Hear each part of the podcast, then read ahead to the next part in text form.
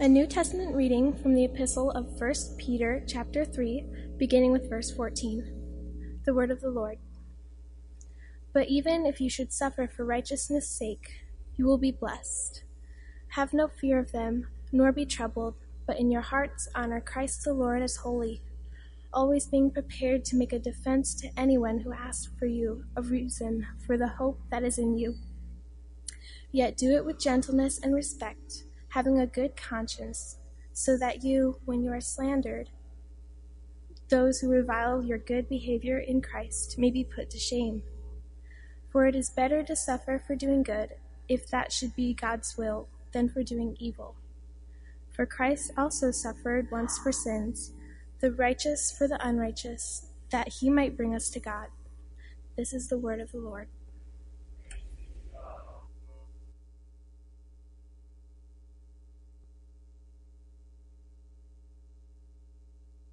She got married at a young age to an evil man, and he died. The Bible says that God took him. And then she got married to his brother, and he was an evil man, and he died. The Bible says that God was the one who took him of the mothers of Jesus, of those women that are highlighted in the genealogy of Jesus Christ as presented in the first chapter of the Gospel according to Matthew. In that genealogy, there are women who are highlighted very unusually within Hebrew, within a Semitic genealogy. Usually it's just the men, but the women are pointed out. And one of them was a woman by the name of Tamar, and her life was a life of hardship.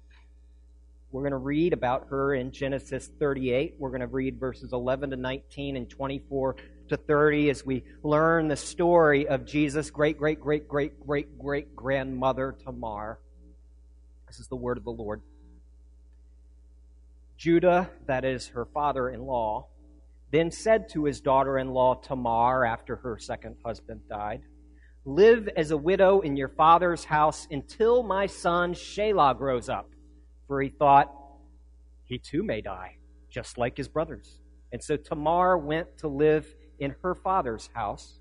And after a long time, Judah's wife, the daughter of Shua, died. And when Judah had recovered from his grief, he went up to Timnah to the men who were shearing his sheep. And, and his friend Hirah, the Adullamite, went with him. When Tamar was told, Your father in law is on his way to Timnah to shear his sheep, she took off her widow's clothes, covered herself with a veil to disguise herself, and then sat down at the entrance to Enaim, which is on the road to Timnah. For she saw that though Shelah had now grown up, she had not been given to him as his wife. When Judah saw her, he thought she was a prostitute, for she had covered her face. Not realizing that she was his daughter in law, he went over to her by the roadside and said, Come now, let me sleep with you. And what will you give me to sleep with you? She asked. I'll send you a young goat from my flock, he said. Will you give me something as a pledge until you send it? She asked. He said, What pledge should I give you? Your seal and its cord and the staff in your hand, she answered. So he gave them to her and, and slept with her, and she became pregnant by him. And after she left, she took off her veil and put on her widow's clothes again. And in verse 24, we continue. About three months later, Judah was told, Your daughter in law Tamar is guilty of prostitution, and as a result, she is now pregnant. And Judah said, Bring her out and have her burned to death as she was being brought out, she sent a message to her father in law. I am pregnant by the man who owns these, she said, and she added, See if you recognize whose seal and cord and staff these are. Judah recognized them, and he said, She is more righteous than I, since I wouldn't give her to my son Shelah and he did not sleep with her again. And when the time came for her to give birth, there were twin boys in her room, and as she was giving birth, one of them put out his hand. So the midwife took a scarlet thread and tied it on his wrist and said, This one came out first. But when the he drew back his hand, his brother came out, and she said, So this is how you have broken out. And he named him Perez, which means breakthrough or breakout. And then his brother, who had the scarlet thread on his wrist, came out, and he was given the name Zerah. It's a beautiful picture of the idealized Christian family. One of the reasons I believe the Bible is because it has stuff like this in it. The people who wrote this would not have wanted, you know, would not have, it would have not advantaged them to have made their precious ancestors look this bad. And yet it's in there because it was true and they believed that God wanted it in there. It's what we see here in Scripture is stories like this. What do we do with this? If you assume that the Bible is a book of stories, fables with a moral at the end, then you're really going to be confused by this one. I mean, you got incest, you got deception, you got a selfish, you know, creepy father-in-law. Just it's just a mess. And yet, the Bible is not a book of, of fairy tales or fables with morals at the end. It's a story of redemption. It's a story about a God who chooses a shameful, sinful people and pursues them and loves them and saves them as his very own. What do we see here? We see uh, uh, main characters. That's what we're going to look at. We see three main characters. We see a woman who is falsely blamed for tragedy and her life is made miserable on account of that. We see the father, uh, the, the, the, the, father-in-law who blames her and uh, really makes her life miserable. And then if we step out and expand to the big picture and understand that both Tamar and that son Perez and the man who made Tamar's life miserable are all ancestors of Jesus, then we see the story of the one who actually came to take the blame that she was falsely carrying. So, what do we see here? We see first the woman who is falsely blamed. This is Tamar. Her father in law, Judah, is making her life absolutely impossible. Uh, you know, what had happened is, is had, he'd had a son, and he gave his son to Tamar. And evil son, the son dies. The Bible says that God took the son, God was responsible. But then he gives her the next son and he dies also. He was the one who refused to provide a, a ch- children for her. And, and, and so then he's looking at it and he's thinking, you know, okay, I've given her two sons and they both died. Obviously, she had something to do with it. And Tamar has realized at this point, he's told her, go live in your father's house. And then when my third son, my youngest son, is old enough, then you can marry him. But he actually has no intention of ever following through on that because he's blaming her for the loss of the first two. You know, realize Tamar was probably about 19 years old at this point, and she is already widowed twice over you know, it's a tribal society. She couldn't move to the big city. There were no cities. She couldn't, you know, go independently get a, a, job of her own because that was not appropriate at the time for a single woman or a widow. And since these two husbands are dead, nobody's going to choose her as a bride at this point. She's in an extremely vulnerable position, and there's nobody who will be there to take care of her when she grows old, which for her would mean that there are only so many options as an independent woman to take care of herself, to put food on the table. She could sell herself into slavery, or she could sell herself through other means. And the Hebrew scripture, as a result, had laws that would ultimately be codified by Moses to, to address this exact situation. It was the law of levirate marriage. When a woman was widowed, it was the obligation of her father in law to find one of his other sons to take her on as a wife because the obligation was not just to take care of her in her future, but to take care of the, the dead brother's property because he needs descendants that his property will go to that will carry on his name as well. It was an issue of, of justice. Even though it seems kind of like seedy and, and dirty to us, it was a way of making sure that families in a tribal society continued, that no one was exterminated, that the line would continue, and that the women would be taken care of in their future. And so this is what's going on and and and the problem was that the, you know the second husband refused to give her children. That was Onan. He was happy to have her as a wife, but not to father her children. And so you know, there's this question: what's going to happen to Tamar?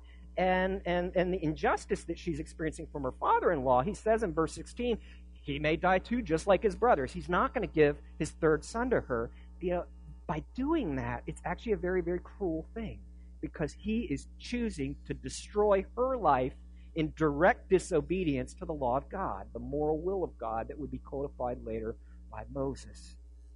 Verse 14 Tamar saw that though Shelah, the third son, had now grown up, she had not been given to him as his wife. What does that mean? To any Jewish reader, Judah's actions would have come across as exceptionally cruel and heartless, both toward his firstborn son and toward his daughter in law, Tamar, who would be helpless, alone, and ultimately victimized for the rest of her life. And he's doing it specifically because he is blaming her. Look at his logic. Judah thinks she's responsible. When he says he may die just like his brothers, that's what he's saying. You know, he's not able to take responsibility for the fact that his first son was an evil man, and his second son was an incredibly selfish, incredibly evil man. And as a father, he can't seem able to, to own that, that maybe it was even his fathering that had something to do with the fact, because Judah, up to this point, has been an absolute wicked scoundrel, even though God blessed him. He was not a good man, and his sons were not good men. And, uh, you know, maybe it's just too much shame for him to to, to, to take that in, too big of a stain on the family honor to admit that kind of reality. And so he assumes wrongly all of this time that she was somehow to blame. Do you know what it's like to be blamed for something that you did not do? Do you know what it's like to be falsely accused? Do you know what it's like when there are people saying things about you that simply are not true? You know what it's like when a client or a coworker says something about you that'll damage your reputation, perhaps destroy your career or damage your marriage? You know what it's like when you're blamed for something that went wrong, even though you had nothing to do with it when it went wrong? When someone assigns negative intentions to your actions that were not your actual intentions?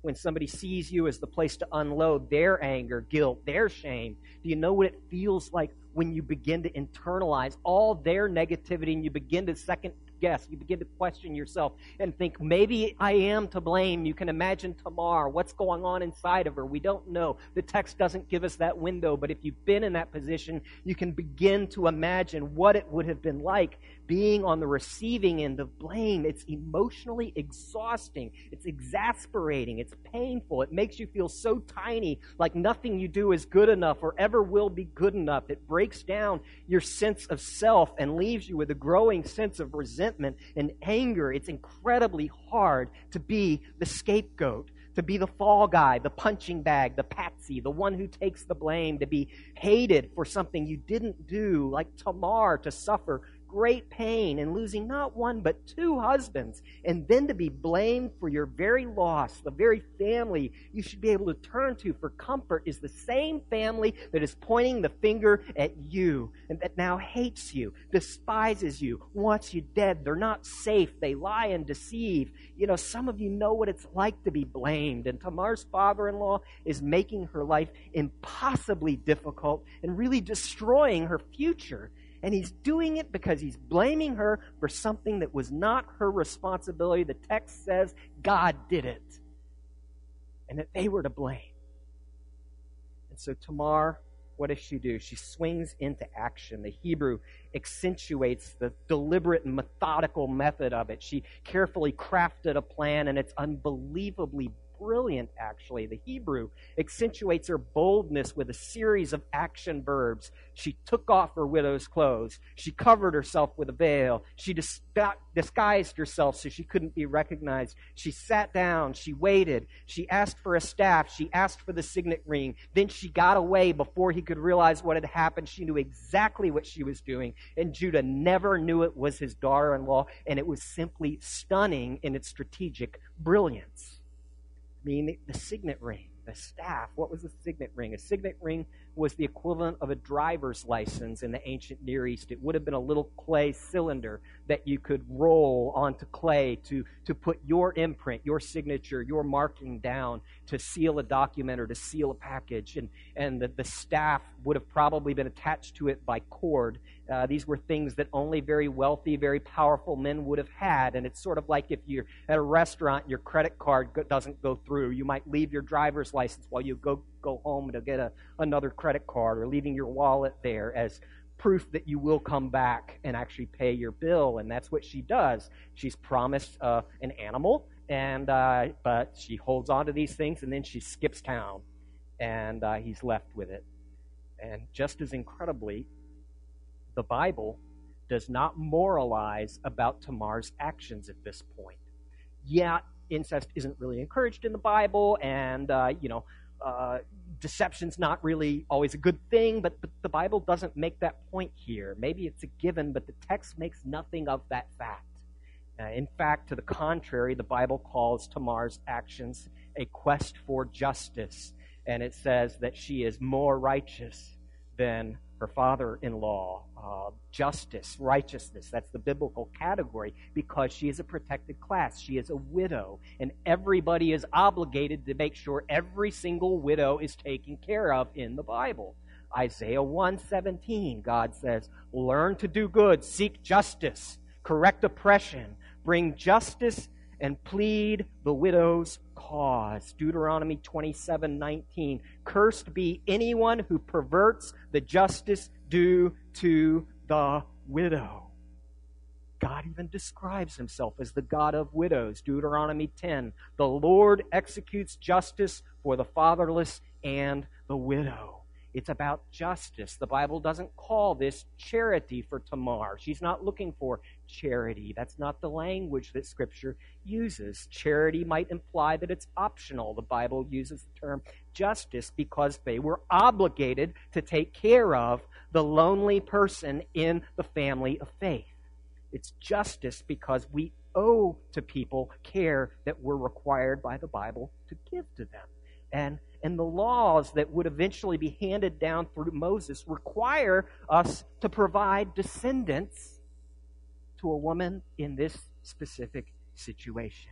That's the term that Judah even uses in verse 26 when he says, She is more than I. The term is, is tzedakah, or, or righteousness, or justice. She is more righteous than I. She is more just than I am. For I wouldn't give her my son, Judah says. We see in Tamar this brilliant woman who has been accused unjustly and whose life is being ruined and who steps into action. What else do we see here? We see the man who is blaming her for his first two sons' death. That is specifically Judah. We see Judah's hypocrisy here. You can see Judah's double standard in his attitudes about sexuality. Judah thinks nothing of engaging in his own indiscretion with somebody that he meets on the side of a road, but uh, this is not the kind of relationship that's good or healthy for anyone involved. And yet, Judah has no problem engaging in these sorts of behaviors, and yet, and, and in fact, it's interesting. Note that Tamar's entire plan assumes that he will seek this out. She just goes and she knows what roads he's going to be on, and she just goes and sits on the road, and she knows he's going to proposition. How does she know that? Probably seen it before every time. Her plan, the, the brilliance of it, is it absolutely relies on the fact that he will never turn this down. She knows him. She's been in his household. She knows his sons. She knows his real character. She knows what kind of guy she is. Her plan would have never worked were it not that he was exactly that kind of guy. And yet, when he finds out that she's pregnant, he wants her executed. That's a double standard. That's the hypocrisy that we see in Judah up to this point. We see his hypocrisy, but we also see in him a murderous rage. Did you notice his response when he learns that Tamar has become pregnant with an unknown man's child? The, the original readers would have been shocked and horrified by his response. In the, in the biblical Hebrew, his response when he learns about his, his sweet and beloved 19 year old, you know, daughter in law Tamar, who's had such a hard life up to this point that he's treated so poorly, he finds out that she's pregnant, and there's two word response take, burn for his daughter in law under his protection that he's biblically required to provide another son to. And his response in his hypocrisy is a murderous rage. Take, burn. Not, let's put her on trial. Let's gather evidence. Let's find out what's going on. Let's do the biblical thing and find out who the guy is so that they can both face whatever punishment comes. No, it's, you know, even the strictest interpretation of Jewish law would have seen this response on his part as extremely out of proportion. And so it gives us a window that you know to burn a human being was to torture them until they die. It's, it's an act of extreme degradation whose goal is to inflict pain, take burn, take her and burn her. All of those years of blaming her is bubbling up and erupting inside his heart and overflowing in extreme rage and human cruelty. He's thinking, I knew it all along. She was the one to blame. Now's my chance. Burn her. It's absolutely evil. We see the man blaming Tamar. We see a man whose pain and loss have been filtered through his own denial and his own shame, calcifying his heart and leaving him embittered and cruel, a murderous hypocrite who thinks nothing, uh, uh, uh, who thinks nothing of taking a human being and destroying them in the most painful way possible. If Tamar seems physically hopeless at this point, her father-in-law Judah appears spiritually hopeless and yet we see what happens when God actually intervenes and convicts him of his cruelty. He is just about to do the most wicked thing he would ever do in his entire life. He's about to take his own daughter in law, a teenager, who he's already treated unjustly, and put her through the most cruel degradation possible. And what happens in verse 25 as she was being brought out, she sent a message to her father in law I am pregnant by the man who owns these. And she added, See if you recognize whose seal and cord and staff these are. And what happens is absolutely staggering. We might expect Judah to brush it aside, to dismiss it, to get defensive, to make excuses, to deny the truth. That's what people do when they're caught. They go on the attack, they deflect, they get angry, they get violent. But Tamar's words slice right through the middle of Judah's soul. She's laid the truth before him, and for the first time in his life, it has sliced into him deeply. For the first time in his life, he experiences what we theologians sometimes call conviction. Indeed, I think theologically we could call this his conversion. You know, look at the previous chapter, and then you look at the chapters that follow and the rest of Genesis, and there's every reason to believe that this is the singular turning point in Judah's life in the very previous chapter, Judah was the head of the brothers, figuring out how first to murder their youngest brother because he's filled with jealousy and envy of, of, of his brother in his Technicolor Dreamcoat. And, and he's and when they can't murder him, then they sell him into slavery. That's the kind of person he is. And that's consistent with what we see even at this point, one chapter later. And yet, the next time Judah turns up, he is a changed man. He is no longer the manipulator, no longer selfish, no longer degraded, no longer spreading false reports. He has become uh, uh, uh, convicted. But up till now, he's been convinced that he's one of the good people, and that the problem is with the world is that there are people like Tamar in it, that she's the evil one.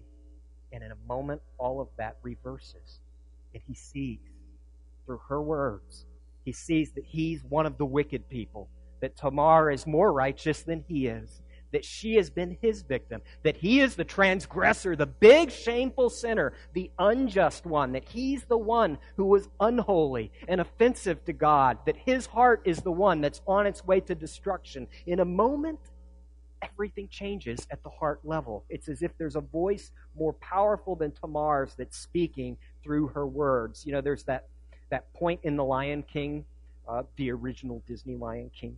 Uh, where where Simba is just a little cub and he's being and he and his female sidekick uh, are being chased by the hyenas and they're running and they end up kind of in this blind alley up against this wall and they're they're they're cowering and and you know these hyenas are just over top of them and they're talking about eating them and you know it's going to be a bloodbath they got blood in their eyes and and Simba gets up his his big roar and he goes Ew. and they just make fun of him and he he, he tries it again and and and and he he gets up all his muster and he opens his mouth and hear this massive roar and they look up and they realize that above him and behind him is Mufasa, his father, the king. And that's what's happening.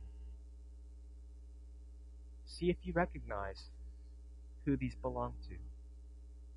And there's a voice that is far more powerful than hers that is speaking above her, behind her, through her, and is able to slice through the heart of a hardened man, the voice of God that converts the unconverted. And as a you know, as a pastor, it's one of my biggest concerns for all of you is that you be converted at the heart level. It's not always clear when that happens, especially if you were raised in the church, but, but conversion can look like a lot of different things, and it's hard to quantify from the outside. But, but a person who has been converted to Christ, their heart has changed at a basic level. Still sinners, absolutely. I'm the biggest one in the room. I always know that. But there's also a newfound heart for God.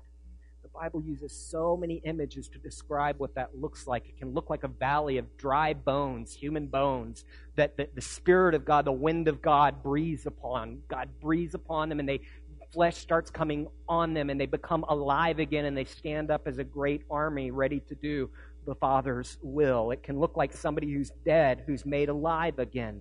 Conversion looks like somebody with a heart of stone, where that heart is transformed into a heart of flesh, where God takes a heart that's cold toward Him and makes it warm toward Him. Conversion is when God takes a heart that's not really that interested in God, that wants to get away from God, and transforms that into a heart in which God is something beautiful and desirable. It's when God takes away unbelief and gives instead a heart that trusts whatever God has to say. It's a work of God. It's supernatural. It's not our doing. It's not about making a decision or raising a hand. It's not about walking an aisle. Conversion is a change of the heart's direction from self to God, a resting in God's grace, a realization that the problem with the world is not that there are people like Tamar in it, but there are people like me in it and then seeing the beauty and the grace of a God who delights in welcoming sinners to himself. It's a, it, it, makes you accept the truth no matter how hard that truth is. Conversion makes you see God as something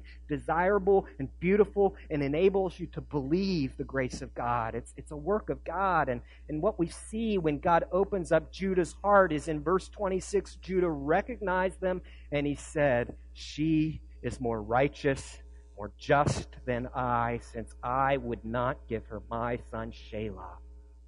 Notice what's, what he's saying. He's, he's not saying she's strictly righteous. He's saying, compared to me, she's more righteous than I am.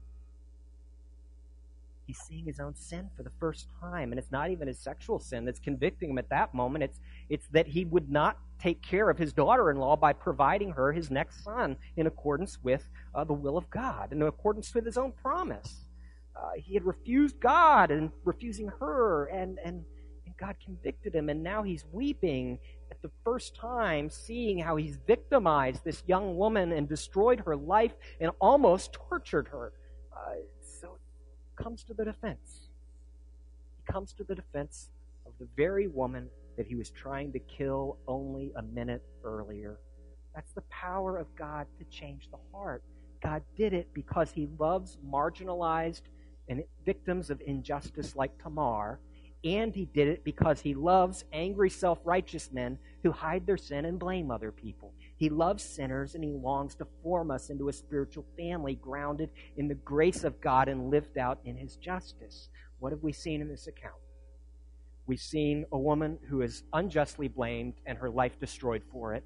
And we've seen the man who wrongly blamed her and destroyed her life for that and who was ultimately brought to repentance. And yet we see something more because we also see one who came to take the blame. Look at this account in its immediate context within the Joseph narrative. The Joseph narrative, you know, the, they sold their youngest brother Joseph into slavery in the previous chapter, and uh, you know he goes and you know does some amazing stuff down there and eventually all the brothers end up down there and the youngest brother ends up uh, accused of, of theft and uh, and so you know accused of, of, of theft it's interesting because he's then going to have to stay presumably to be imprisoned until it can be worked out and and it was at that point that uh, uh, that Judah actually steps up you see what a changed man he is. This is in chapter 44 at the end of the chapter. Uh, when, when Benjamin is, is accused and is going to have to be punished, it's Judah who steps up and he says, Blame me instead. Let me stay here. Let me be detained and let my brother go free. He's actually asking to be uh, to, to, to take somebody else's blame. This man who used to assign the blame is now taking it willingly, begging to be able to do it. it. He's asking to be the substitute. He's asking to take the blame. This ancestor of Jesus is asking to take the blame so that other people can go free so that the presumed guilty can go free. That's the gospel according to Genesis. We see it in this ancestor of Jesus. And then you back out further and you look at this within the genealogy of Jesus. In Matthew 1, Judah was the father of Perez and Zerah, whose mother was Tamar. And then later on in Jacob, the father of Joseph, the husband of Mary, of whom was born Jesus, who is called the Christ. As God the Son, Jesus was the only man who ever got to choose his ancestors. And he chose Tamar to be a mother of Jesus. He chose to identify with a brilliant but broken woman who had suffered extreme injustice. And he chose to identify also with the wicked man Judah, whose heart he changed. And what's most astounding, Jesus, by choosing these people to be his family, his human family, it's astounding as he chose to identify with them at the point in their story that is most shameful and embarrassing. The child that was born, the child that was conceived on that roadside, is the very one who becomes the ancestor of Jesus. It's the kind of God we serve. God that chooses a child of incest to be his ancestor, to be his family, to be his friend, the God who's not ashamed of our most shameful secrets. Is your family a mess? God identifies with you. If your life is a wreck, God identifies with you. Jesus identifies with those who are in trouble. Jesus identifies by choosing these as his family. He's saying, I want you to trust me. I really am a friend of sinners. And what's amazing here is that we see in Jesus, their descendant, the one who would do precisely what Judah asked to do, the one who would actually come to take the blame so that we might be spared. In the movie The Last Emperor, young child, you know, it's, it's the story of the last emperor of China. And in it, uh, you know, the young emperor He's anointed as, uh, uh, even in childhood, he, he lives a life of luxury with a thousand servants at his hand. And at one point, he's asked, What happens when you do wrong? And he answers, When I do wrong, someone else is punished. And he takes a china vase and he shoves it and shatters it. And then the next scene you see as one of the servants is being beaten for what the king did. It's substitution, and yet the Bible reverses that story.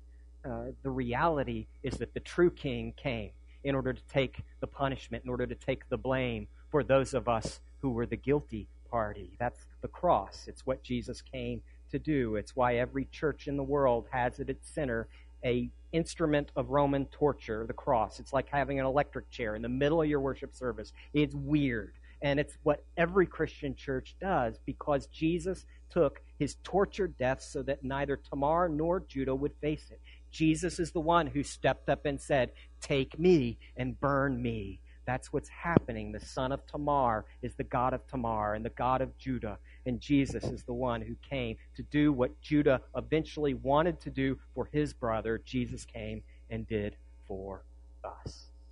Let's pray. Father, I give you thanks for your faithful love.